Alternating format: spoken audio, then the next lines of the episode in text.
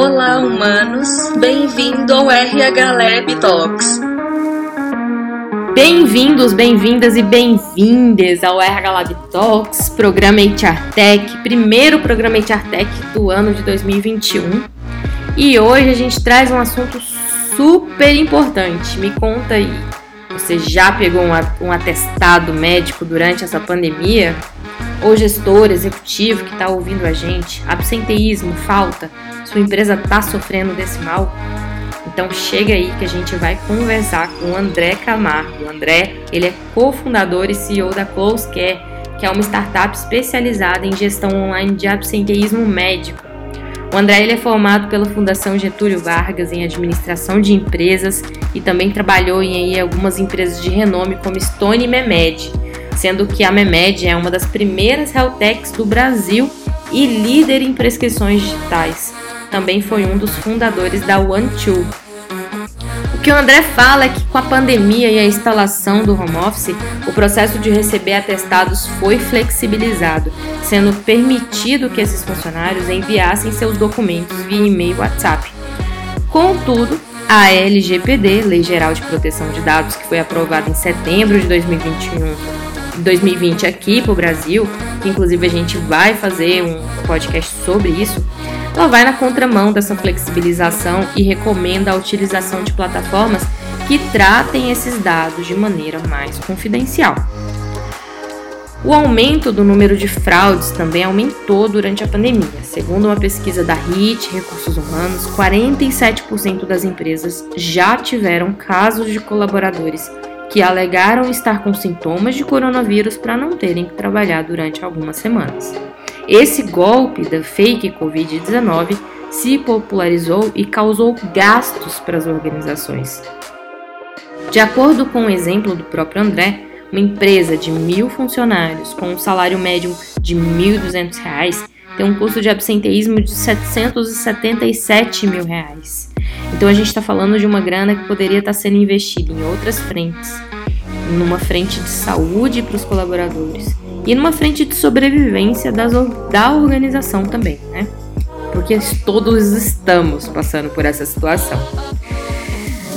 E além disso, né, de acordo com uma pesquisa da Universidade do Estado do Rio de Janeiro, desenvolvida no primeiro semestre de 2020, ou seja, pode ser que esses números tenham inclusive aumentado aí, né, porque já tem um ano que a gente está aí recluso os casos de crise aguda de ansiedade foram de 8,7% em março para 14,9% em abril, uma alta de 71%. E fazer gestão hoje da saúde, fazer gestão desses atestados é uma forma também da gente ter dados para contribuir para uma melhora dessas situações que estão ocorrendo e que às vezes passa despercebido por uma falta da própria automação. Então, diante desse cenário, vamos ouvir aí o que o André tem para falar e a solução para facilitar a vida do RH e trazer melhorias aí na saúde do colaborador. Então, pega um café e aproveita.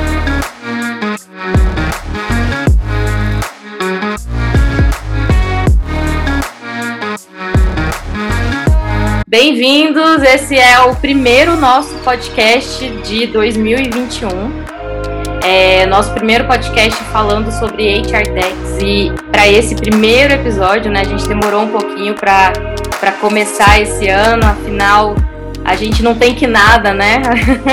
a gente está nessa licença poética que se chama pandemia é, e a gente resolveu começar esse ano trazendo uma HR Tech que também é uma Health Tech, que está trazendo aí um assunto que está completamente aderente também à pandemia, que é relacionado aos, ao aumento dos atestados, né? Que não estão só relacionados aos atestados sobre Covid, mas também sobre outros assuntos, né? O aumento dos atestados, ele não é de hoje, ele já acontece há muito tempo, mas tem, a gente tem observado um agravante aí, o absenteísmo ele está ele tá em alta. E para isso, eu convidei o André. Por favor, André, tudo bem? Tudo jóia, Lud. Muito obrigado pelo convite. André Carmago, seja muito bem-vindo. É um prazer estar aqui com você. André, queria que você se apresentasse um pouquinho, falasse da sua HR Tech, Health Tech, né? Eu até falei hoje com o João, né, que é também é, parceiro aí de vocês, é, se eu poderia chamar dos dois. Ele falou sim que sim, né? Porque está resolvendo o problema do RH também, né, André? Com certeza, com certeza. É o meio do caminho entre as duas, os dois mercados, né? Bom, mas basicamente, Lud, queria te agradecer antes de mais nada pelo convite. É uma honra estar aqui falando com você e com o seu público. Bom, basicamente é o seguinte, eu sou empreendedor, eu sou paulista, né, pelo sotaque acho que já fica meio claro. Eu moro em São Paulo desde 2006, fui criado no interior aqui do estado e vim estudar em São Paulo numa, na, na GV, fazer curso de administração de empresa. E aí por, por aqui fiquei e venho montando a minha história aqui na, na capital. Então, basicamente, eu sou, fundei a, a Close Care em 2018, muito com a missão de ajudar as empresas a identificarem os funcionários que estão doentes. Né? A gente sabe aí o, o, o problema sério que o mercado passa, né, o mercado corporativo, com o aumento dos planos de saúde e o consumo desenfreado, tal da sinistralidade, uh, subindo anualmente, etc. E a gente começou a estudar como que a gente poderia auxiliar as empresas a entenderem um pouco melhor como é que está a saúde do funcionário e trabalharem preventivamente para evitar o adoecimento. E no meio dessa história toda, a gente acabou descobrindo o atestado médico né, descobriu que o atestado é o único dado ali da cadeia de saúde corporativa que tem o CID da doença, que tem um, uma informação muito valiosa para a empresa poder descobrir quem de fato está doente, né, e a partir dali desenhar um plano de prevenção, um plano de cuidado para melhorar a saúde desse colaborador e evitar um afastamento previdenciário, evitar outros desdobramentos negativos. Então foi assim que a gente começou e cá estamos. Legal, André. E você também passou por outras empresas, né? Estou vendo aqui que você já passou pela Stone, Memed, é, por outras empresas que também foi você foi adquirindo aí essa experiência para chegar onde você chegou hoje. Poxa, é, eu vim numa, numa jornada grande no mercado de tecnologia. Eu fui, me formei em 2010, no final de 2010, e eu trabalhava na área comercial de uma grande importadora de materiais esportivos. E eu vendia muito para um cliente que eu não entendia como que ele comprava tanta esteira, no caso era um, um produto bem peculiar, esteira é, de academia, né, mas residencial, esteira de fazer exercício mais em casa. E esse cliente, até então não conhecia tão bem, chama Netshoes. Isso em 2011, eu, quem que esse cara compra tanta esteira mais do que os outros grandes varejistas. Eu saí, pedi demissão naquele momento, ali no começo de 2011, para estudar o que estava acontecendo. Eu descobri um mundo lá fora, né, o tal do Vale do Silício, e aquelas coisas que pouco se falava na época. Eu comecei a trabalhar na área de tecnologia nesse momento, me apaixonei por ali e tive a sorte de encontrar pessoas muito bacanas ao longo da minha jornada, né? Eu fui ali em 2011 trabalhar com uma pessoa que depois se tornou um dos maiores empreendedores brasileiros, né, que é o André Street, fundador da Stone. E ali em 2011 fui trabalhar com ele, com outras pessoas muito feras no mercado e, e pude entrar no meio, né, entender como é que funcionava esse mercado de investimento, mercado de startups. E no início de 2013 eu fundei a minha primeira empresa. Eu fiquei com ela por praticamente três anos e a gente brinca ali que estava no tempo errado, né? A gente estava muito à frente da crista da onda. Então eu uhum. acabei fundando uma empresa que era muito similar ao iFood, mas de loja física de, de loja de moda muito focado no público feminino. Então a ideia é que elas, principalmente o público feminino, pudesse acessar o estoque das lojas físicas ao redor e pudesse por ali comprar e receber o produto no, no mesmo dia. Mas isso era 2013, não tinha pandemia, não tinha lockdown, não tinha as pessoas em casa. Uhum. E aí isso acabou indo até 2015, eu acabei fechando a empresa e tudo mais, e aí eu tive outras experiências legais, né, que foi entrar na Memed é, que também ainda era uma startup, ter experiência de, de ver ela crescendo bastante, muito rápido. E depois eu acabei meu último emprego formal, assim, eu fui trabalhar na Stone na área de investimentos. E aí eu voltei a trabalhar com a turma que eu tinha trabalhado lá no começo, que era o André Street, o Eduardo Pontes, que também é um dos outros fundadores da Stone, o Bernardo Carneiro também era um dos fundadores, e, e aí eu fui ajudar eles a, a montar uma área de investimentos lá. Então, venho aí ao longo desse tempo todo trabalhando bastante com tecnologia, startup, novos negócios e tal. Muito bom. Muito legal. E é interessante que o, o Instituto for the, for the Future, né, que é uma, um instituto que, que produz várias pesquisas sobre tendências de futuro do mundo, né, ele, ele lançou, tem muito tempo já, se eu não me engano, foi em 2008, 2006, um reporte falando sobre o crescimento das, das health techs, sabe? E uhum. lá eles falavam justamente sobre esses aspectos, né, de absenteísmo. Eles também falavam sobre um, as Heltex focadas em pessoas mais idosas, né, com foco na melhor idade, né, e tudo mais. Então, tá muito em alta, né, a gente falar de saúde e estamos em pandemia, né. Absenteísmo, pandemia e saúde, tudo a ver, né. Me fala um pouquinho, então, da Close Care. Me fala um pouquinho do que, que ela oferece, me fala quais são as vantagens, o que, que é a Close Care, qual que é o problema que ela está resolvendo hoje. Maravilha. O, ao longo, então, dessa jornada né, de descoberta, de tentar encontrar ali a melhor forma de ajudar os RHs a, a fazerem gestão de saúde, né, entenderem a, a, a composição de saúde hoje dos funcionários, como é que estava o estado de saúde para poder investir mais em prevenção, a gente descobriu o atestado médico no meio dessa, dessas entrevistas, desse processo de descoberta. E o atestado médico, principalmente para empresas pulverizadas, né, que são, por exemplo, varejos, empresas de serviço, ele demanda muito do RH. Né, e os RHs, abrem parênteses aqui, cada vez mais enxutos, né, equipe cada vez menores, e tendo que administrar um documento que entra todo dia, todo dia chega, Normalmente nessas empresas pulverizadas, esse documento demora muito para ser inserido pelo normalmente pelo gerente da loja no sistema de ponta, então acaba demorando para chegar para o RH fazer a validação e o RH depende desse documento para poder rodar a folha no final do mês. Então acaba gerando uma dor de cabeça muito grande somente pela ótica operacional da coisa, né, do recebimento, da validação do documento, da digitação. Em meio a isso, o atestado também tem, ele também é porta de entrada para o INSS. Então também dá muita dor de cabeça para o RH ou para a equipe de saúde ficar relacionando o atestado, somando período para ver se o funcionário tem que ir ou não para o INSS. Então isso também acaba tirando o sono bastante das equipes.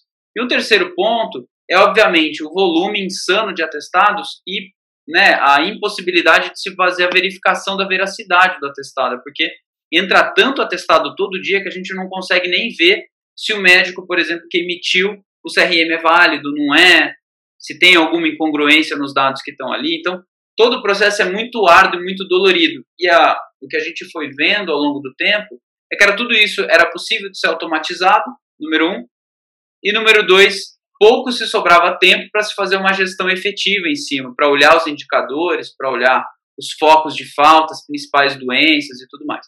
Então foi pensando justamente nesse cenário mais completo, né, que a gente lançou a nossa solução, que vai desde a ponta, a gente auxilia a empresa desde a captura do atestado, o funcionário simplesmente bate uma foto desse documento, esse documento ele vem para a nossa equipe, a nossa equipe faz a digitação desse documento pelo RH, tira esse trabalho operacional das costas dele, e a gente tem uma camada de, que a gente chama de pré-validação automática, onde a própria ferramenta valida se o atestado ele está ele pré-aprova, tá pré-aprovado ou não, se ele está de acordo com a política de atestados da empresa ou não.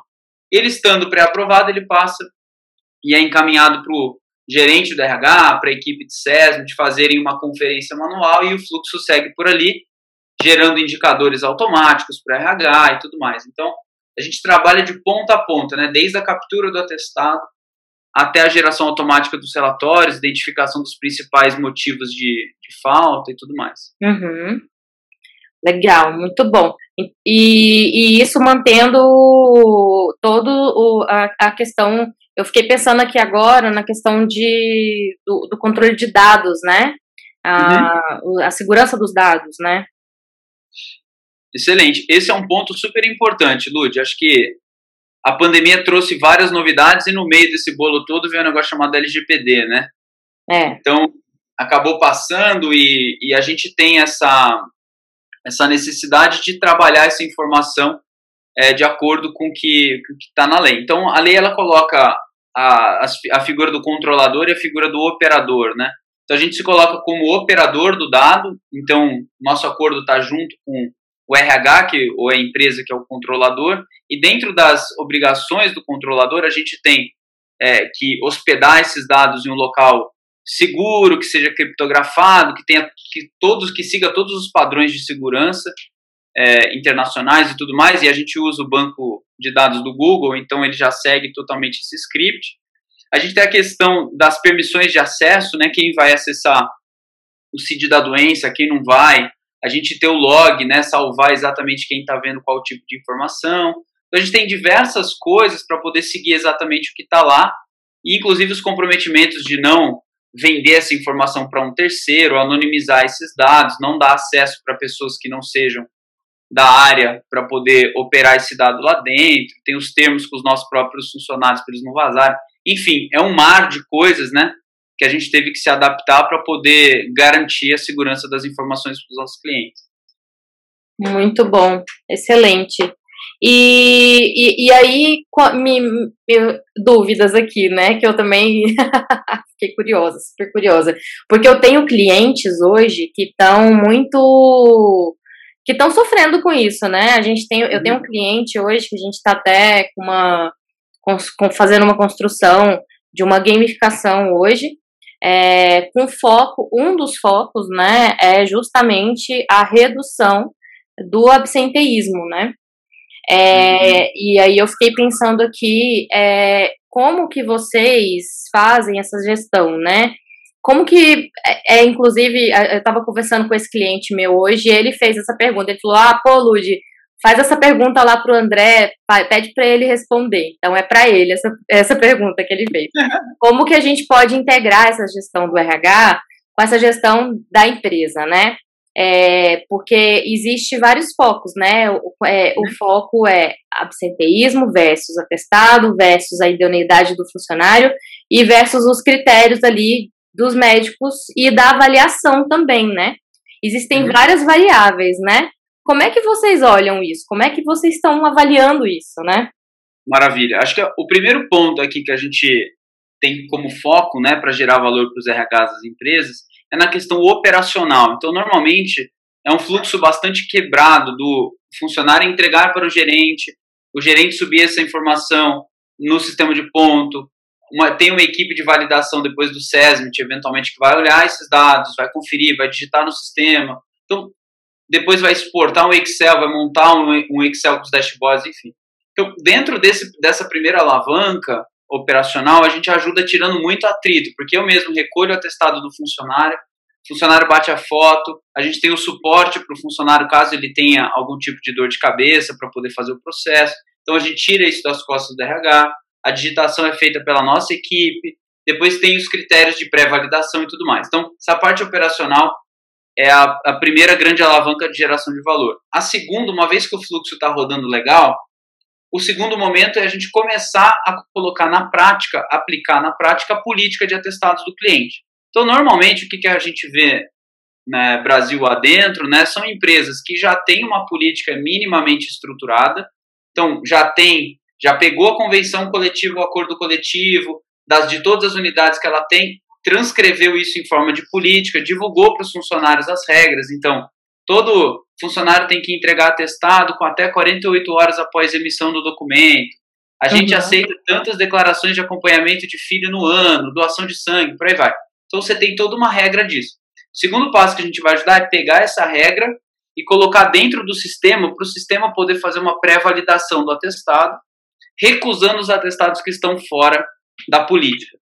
Com isso, o que, que acontece? a gente consegue gerar uma queda nas horas perdidas muito grande, muito rápido. Porque a gente começa a evitar da empresa aceitar atestados que ela não precisa aceitar. Então a gente teve um caso agora muito interessante numa rede de call center, em que a gente fez esse trabalho com eles. Para você ter uma ideia, a gente em 22 dias reduziu 13% das horas perdidas do cliente, fazendo essa validação automática. E quase 46% dos atestados estavam uhum. sendo entregues fora do período e o RH estava aceitando, porque era um volume muito grande, não conseguia ver que aquele atestado estava tá, sendo entregue 48 horas após a emissão.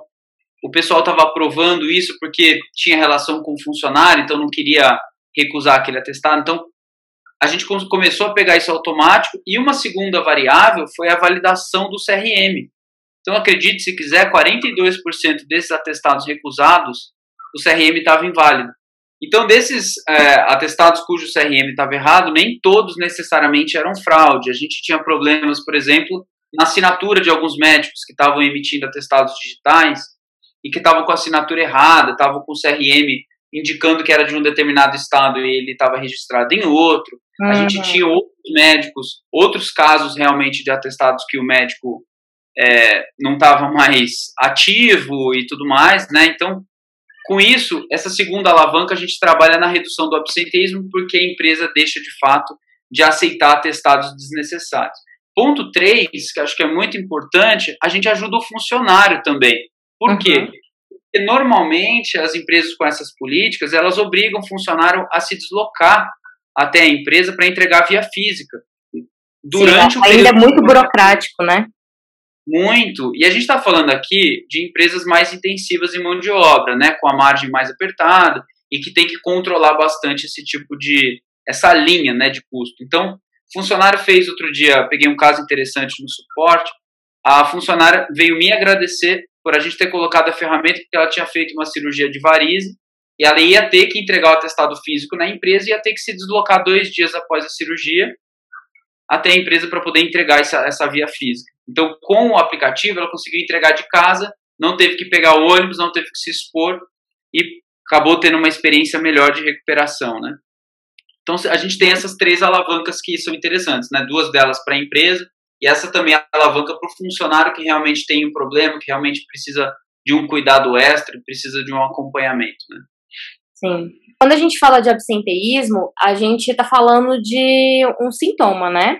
Que não necessariamente uma doença, né? Que é, existem questões por trás do absenteísmo, né? É, tudo bem, as pessoas elas ficam doentes, né? Só que quando a gente percebe uma taxa elevada de absenteísmo, pode ser que esteja acontecendo ali algum problema com a cultura interna, é, o, e isso está acarretando as pessoas a faltarem no seu trabalho ou buscarem outras coisas ali e inclusive o atestado, né, para reconhecer essas faltas. O que, que você tem visto, assim, dentro da maturidade organizacional das pessoas e dentro dos seus clientes mesmo lá na, na Close Care? É, não adianta simplesmente fazer gestão de saúde sem fazer uma gestão da cultura, certo? Olha, excelente ponto, tá? A gente costuma olhar para essa situação, o primeiro indicador, assim, em termos bem práticos, que a gente olha para entender e tem um cheiro da saúde da empresa, é o, a média de dias é, de afastamento por atestado. Né? Então, imagina que na empresa, na Acme, por exemplo, a média de dias por atestado é um ponto alguma coisa, ou até dois dias. E na empresa Y, a média está em cinco, seis dias. Qual que é a grande diferença? Né? A gente sempre olha por duas esferas esse, esse indicador. Pode ser um problema de frequência, ou seja, um excesso de entrega de atestados curtos, ou pode ser um problema com cunho mais com o ângulo de gravidade, né? Então a gente sempre faz essa análise de frequência e gravidade. Se eu tenho esses atestados, a média de atestados mais curta, até dois dias, normalmente é o que a gente olha, a gente vai puxar e vai procurar os focos, buscando os hiperatestadores, tentando identificar qual unidade que eles fazem parte, e a gente vai começar a orientar o RH a entender outras variáveis, porque normalmente são atestados picados, declarações de, de horas, né, que o funcionário fica um tempo fora, não tem CID, e elas muitas vezes, muitas vezes acabam revelando problemas organizacionais, como você bem colocou. Então é um atrito com o gestor, e a gente já pegou casos bem interessantes numa rede de supermercado uh, durante o ano passado. Ela tinha poucas unidades com muitos atestados curtos. E quando a gente foi ver, tinha um problema de gerência nessas três unidades, se eu não me engano. Então, dentro do espectro de 60 unidades, três quase não representavam nada, mas era um foco que acabavam puxando muito número de atestados para cima e, e, e, acabaram chamando atenção para a gente olhar por esse ângulo de frequência. Por outro lado, quando atestados mais longos, normalmente eu tenho problemas de saúde, e aí a gente vai olhar mesmo quais são os CIDs que estão afetando, e quais são as unidades também que tem esse tipo de problema e quais os departamentos. Porque normalmente, quando eu tenho esse problema de doença, eu vou olhar se é uma doença ocupacional, se é uma atividade que aquele colaborador está fazendo, se é um tipo de é o tipo de função está carregando muita caixa, carregando muito botijão. Então a gente vai começar a puxar um pouco por esse lado, né, e sentar com o time de saúde, saúde ocupacional da empresa, para tentar entender por esse outro ângulo se a gente tem o foco do problema por ali. Tá? Então, são, são alguns indicadores que começam a mostrar um pouquinho desses pontos que você bem colocou, né? Que são problemas culturais, muitas vezes, pro, pro, problemas organizacionais, são problemas mesmo laborais, né? Então, tem várias óticas que podem culminar num, numa taxa de absenteísmo mais alta. E é uma forma de também trazer é, ações, né, e projetos mais aderentes, né, àquilo que está acontecendo ali dentro, né certeza. O, o, dado do atestado, Lud, até a gente comentou isso no começo aqui do podcast, mas eu me apaixonei por esse dado pelo simples motivo de que em 70% dos casos, dos atestados que a gente recebe, eu tenho o CID da doença, eu sei o que, que o colaborador tem, ele é obrigado, ele, ele entrega por livre e espontânea vontade, na verdade, para ter um benefício do abono da falta, então esse dado chega recorrentemente para o RH e em tempo real. Ou seja, funcionário faltou, Dois dias depois ele ficou, ele teve que entregar esse atestado, ele ficou um tempo fora, mas em até 72 horas ali do momento da, da consulta, né, que a minha equipe tem 24 horas para digitar, esse dado está na plataforma e a gente sabe que o André, da unidade de São Paulo, tem uma lesão nas costas. Com isso, a gente quer fazer um trabalho preventivo, se eu quero, mesmo por uma ótica laboral, trocar esse funcionário de função, se eu quero encaminhar ele para a operadora, para colocar ele num trabalho preventivo de fisioterapia para ele não fazer uma cirurgia lá na frente. Enfim, se a gente quer atuar de maneira preventiva em termos de saúde, o dado do atestado é o dado mais rico que existe na cadeia. Então, hoje, o que as empresas fazem para fazer gestão de saúde, para cuidar do funcionário, elas utilizam o dado do sinistro, o dado do consumo do plano médico. Elas sentam com as corretoras, tentam entender quem usou o quê, quem foi no ortopedista, quem fez check-up aqui a colar, para tentar entender quem possivelmente tem doença, enquanto o dado do atestado está ali do lado, está dentro do ponto, do sistema de ponto, com o CID da doença, e a empresa não usa ele para nada, né? Por essa, por essa ótica de saúde. Então, a gente está tentando também trazer esse ângulo de saúde para esse dado que até então é um dado bastante operacional. Muito bom. É uma forma mais.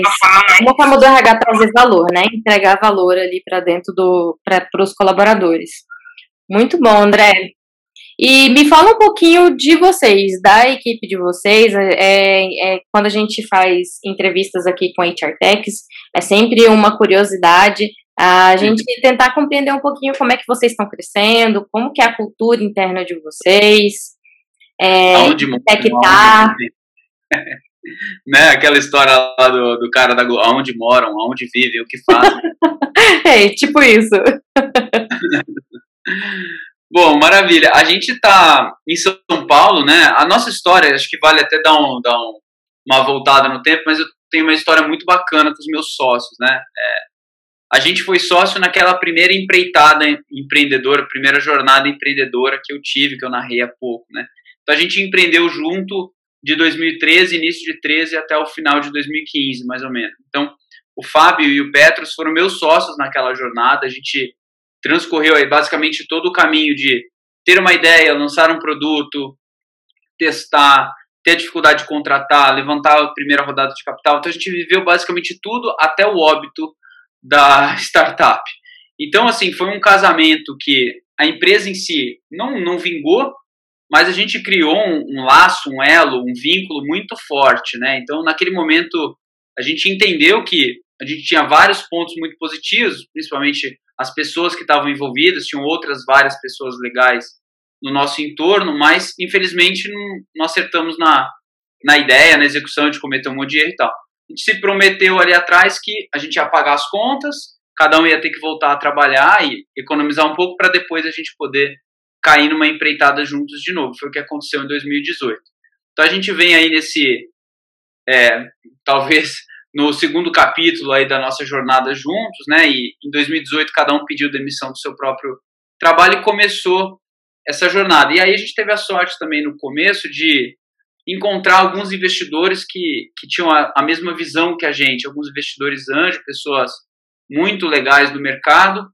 Então, em 2018 a gente conseguiu pelo menos ter essa primeira essa primeira entrada de grana para a gente poder dar esse primeiro passo. Depois entraram mais alguns anjos, depois entraram alguns fundos também com a gente, e com isso a gente conseguiu montar um time bacana que hoje está completamente remoto. Então a gente tem gente aqui em São Paulo, eu tenho gente em Cubatão, a gente tem gente em Brasília, tinha pessoas em Campinas, então a gente está completamente espalhado, né? Infelizmente a pandemia está fazendo isso e, e trouxe até um tempero extra, né? Porque tem um funcionário que fala todo santo dia, a gente super se conhece, mas eu nunca vi ao vivo. Então é uma mundo novo, né? Vamos falar assim. Sim, com certeza. E aí eu queria saber como é que é essa cultura interna de vocês. Como que como que é essa gestão remota? Como que vocês têm investido em pessoas? É, como é que tem sido, né, fazer essa gestão sem conhecer ninguém, né? É um, é um grande desafio, é um grande desafio. A gente tem é, uns touch points de quarta-feira, então a gente se reúne quarta-feira remotamente, obviamente, né, por vídeo, das duas às três, faz esse apanhado geral com todo mundo, né? Então tem a equipe de produto e tecnologia, tem a equipe de suporte, operações, aí tem eu, né, que faço basicamente o resto. Então é uma equipe ainda bastante enxuta, mas a gente é, permeia todos os pontos ali de todo mundo nessa nesse touch point de quarta-feira. E depois, como ainda a equipe é pequena, a gente se fala bastante ao longo da semana, né? Então eu tenho mais interação, obviamente, com os meus sócios e com a equipe de operações e suporte. E um dos meus sócios toca a equipe de tecnologia e ele faz as deles, faz todo esse acompanhamento com eles mais de perto. Né? Então, assim, hoje, é, o que eu sempre senti trabalhando, Lud, foi é, o que me segurava muito e me brilhava o olho nos lugares que eu estava eram os vínculos pessoais, né? Então, eu, como como líder da, da empresa e tal, eu tento criar esse vínculo e tento entender mais quem são as pessoas que trabalham comigo e não só os profissionais. Então, sempre tento estar próximo deles, entender como é que está o momento de família, sei detalhes da vida de cada um, para a gente poder criar esse vínculo e ter esse, esse lance pessoal né, no, no relacionamento. Então, ao longo até dos touch points de quarta-feira, a gente fala bastante sobre essas, essas questões pessoais, né? Então eu tento trazer um pouco desses detalhes mais íntimos, assim, porque isso acaba criando um, um, um vínculo diferente entre as pessoas, porque a videoconferência e o trabalho remoto, ele fomenta muito você trabalhar, desligar e acabou, né? Assim, você ter relações, você não tem mais o cafezinho, né?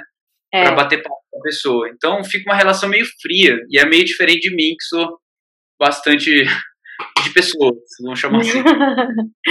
Apesar de que no Slack, eu não sei se vocês usam, vocês usam Slack ou vocês usam algum Slack, outro? Slack também. É, no Slack tem uma, tem uma API é, que, que se chama Donut, que você faz uma, um sorteio.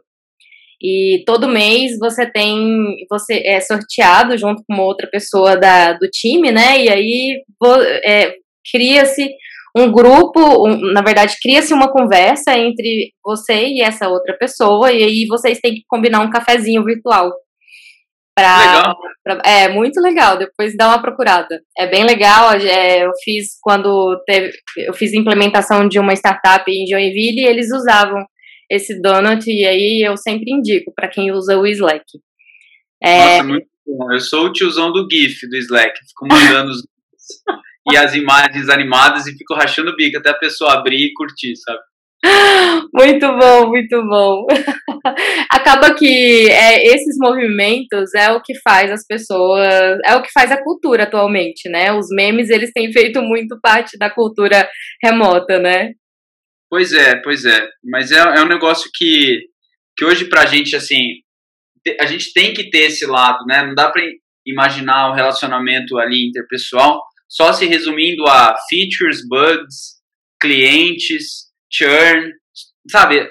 Não é só isso, né? Eu acho que no final do dia, é, eu gosto muito de pensar que uh, o assunto da mesa de jantar das pessoas que trabalham comigo é a empresa, é comentar o que, que fez com o marido, com a esposa. e quais os desafios, o que, que rolou na reunião da equipe. Então, assim, se ficar num negócio simplesmente burocrático, não tem quem aguente. Né? Então, como é que a gente consegue criar esse vínculo? Como é que a gente consegue, inclusive, trazer pessoas diferentes para compor a equipe, para agregar com pontos de vista diferentes? E, então, esse é um negócio que a gente conversa bastante internamente e procura fazer. Óbvio que tem pontos de melhoria, né? Uhum. Óbvio que tem pontos que, que putz, precisa sempre estar tá, tá olhando para fazer melhor, mas acho que essa é uma preocupação que eu particularmente tenho, porque acho que vai muito além só do profissional, sabe? Vai muito além, assim. Sim. E André, a gente tem um momento treta no podcast. um momento treta que não está no roteiro. Vocês, vocês têm RH? Não, ainda não. A gente tem oito pessoas só. Mas por que não RH, André? Ainda não tenho budget para isso. Porque o RH não é importante? Pelo contrário, o RH é muito importante. não, mas a gente é... Pergunta capciosa. Não, mas é uma pergunta muito boa. Eu acho que, que é muito importante. Uh, a gente hoje tem Prime, o primeiro Grand Canyon para a gente superar é o de tecnologia, né? Mas junto com vendas, eu acho que RH tem muito a agregar mesmo, assim, ainda mais nos tempos atuais, né?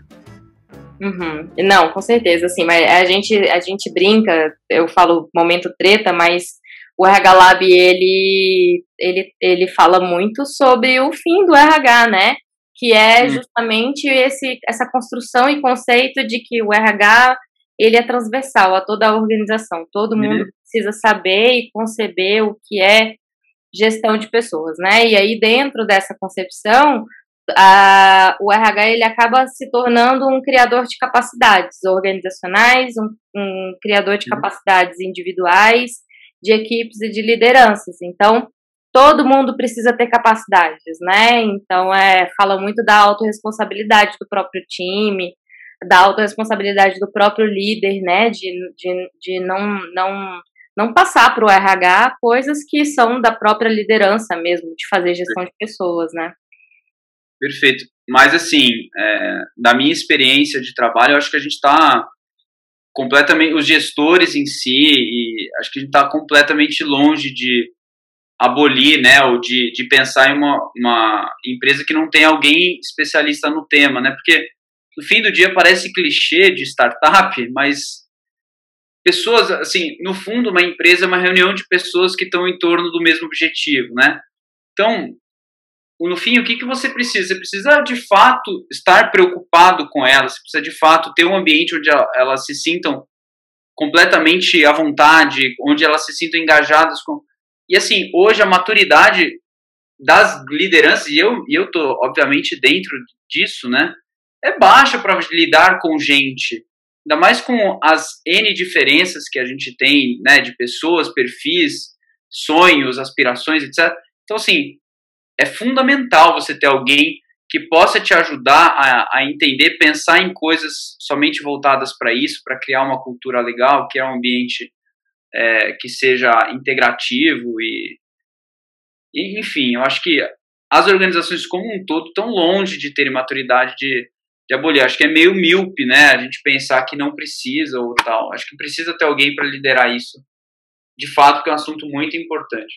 Concordo, concordo que existe aí um caminho ainda a percorrer e que são profissionais aí muito valiosos ainda para as organizações.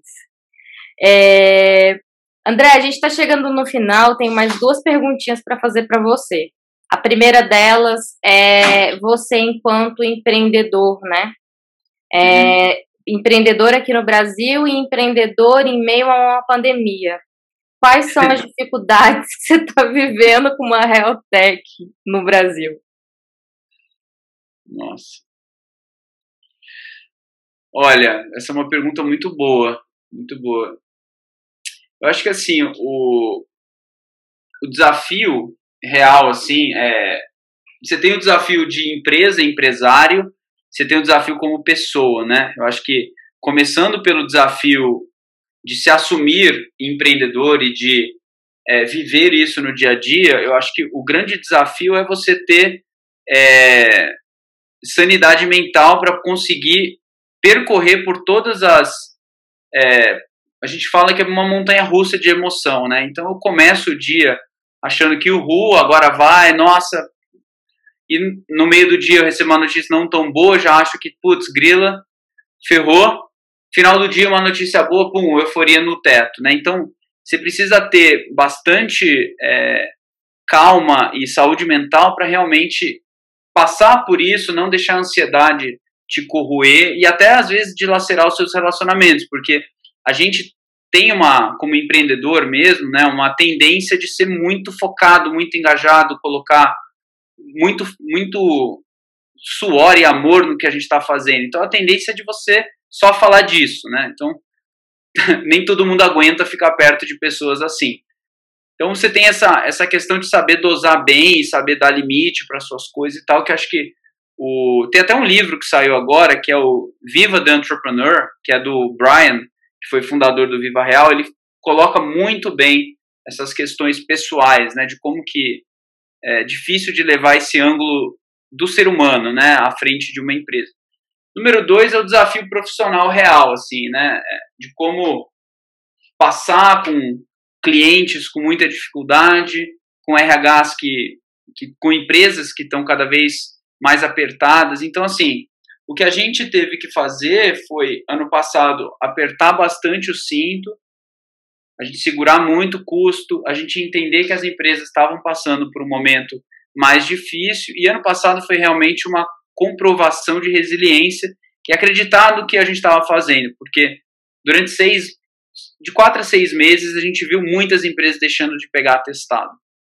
Então, no momento que a gente está criando o um negócio, a gente está construindo quatro a seis meses, a gente quase não fez nenhuma reunião, porque as empresas estavam em lockdown e estavam com a cabeça em acertar o sistema de ponto para fazer o pagamento do auxílio e tudo mais. Putz, como é que fica, né?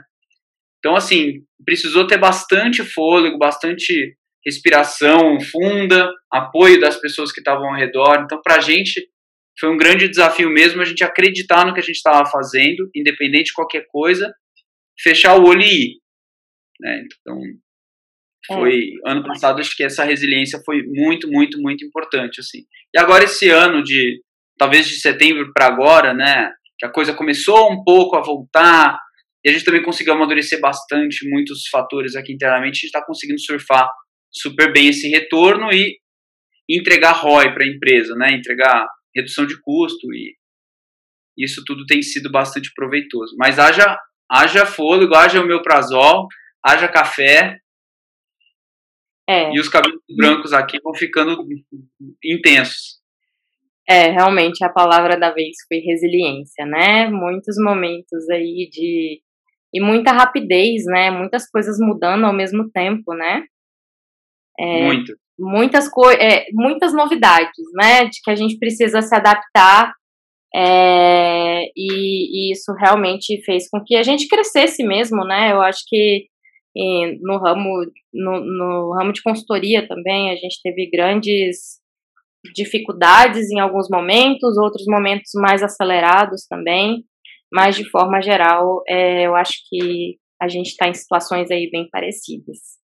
É, acho que é exatamente isso que você narrou, e assim, né, cada vez mais em período de crise, as, quem, quem continua, quem consegue crescer é quem de fato resolve um problema, né, Lud? Então, a gente fala muito de HR Tech, de, de Health Tech, de não sei o que Tech.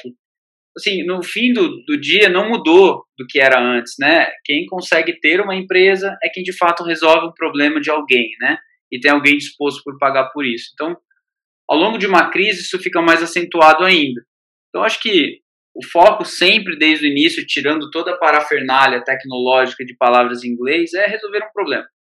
Então, assim, a gente de fato resolve o problema, faz da vida do cliente 10 vezes melhor, na pandemia, fora da pandemia, vai ter espaço para você crescer. Isso é muito difícil, tá? Parece ser muito fácil e tá na primeira página de qualquer livro de, de empreendedorismo, mas é muito mais complexo do que parece. Então, é se atentar sempre a, de fato, respirar fundo, que nem tudo que é ruim dura para sempre, respirar fundo e vai, e resolve um problema de fato. Pega aquele problema e resolve para o cliente ficar feliz com você. Depois o resto, as coisas de um jeito ou de outro vão acontecendo, né? Talvez não sempre no tempo que a gente gostaria, né? Porque eu imagino que você sinta isso também. Eu queria que tudo tivesse dado certo ontem e quero mais, mas a coisa vai acontecendo aos pouquinhos. Com certeza. Com certeza. André, a gente está chegando ao final e agora fica livre para você, seu momento jabá mesmo. Fala pra gente do, das funcionalidades da Close Care, por que, que você considera importante, é, o, por que, que alguém iria querer contratar, fazer serviço com vocês, fazer parcerias, que tipo de cliente que tem procurado vocês, etc. Fique bem à vontade, o espaço é de vocês. Lud, obrigado. Bom, como eu acabei de falar, né, eu acho que o grande ponto aqui é a gente conseguir entender do cliente, entender da empresa, entender do RH, por que de fato se dedica tanto tempo a trabalho operacional. Dentro da sua empresa, o atestado acaba consumindo tanto tempo da sua equipe. Né? Então, acho que o, o grande ponto para a gente entender aqui é que isso não precisa mais acontecer, né? Não precisa mais ter um RH que 60% do tempo é digitando atestado no sistema de ponto. Não precisa mais ter uma equipe de saúde que tem que ficar validando atestado. Né? Isso pode ser muito diferente. Eu não preciso ficar parando a minha folha no final do mês porque a gente não conseguiu dar baixa nos, no, no ponto, não conseguiu rodar direito as minhas rotinas dentro do RH. Isso não precisa mais ser assim. Então, acho que o grande ponto de mudança agora é que com o RH cada vez mais enxuto, a gente precisa digitalizar esses processos. E é justamente aí que a gente vai atuar. Entrando com aplicativo para o funcionário mandar o atestado, conferência automática dos dados do atestado, enfim, dashboards, tudo isso que a tecnologia pode propiciar. Mas acho que o ponto principal é que não, não, se precisa, não precisa mais ser sofrida essa gestão completa do atestado. Ela pode ser de uma maneira muito mais automatizada, de uma maneira muito mais fluida, para que vocês, como RH, possam ter tempo para poder investir em pontos mais estratégicos da operação. Acho que esse é o grande ponto, o recado que eu gostaria de deixar. Perfeito, André. Show com chave de ouro, muito bom, muito obrigada. É, obrigada pela sua presença, por ter aceitado o nosso convite de bater um papo com a gente, no momento tão oportuno, né, da gente falar sobre esse assunto.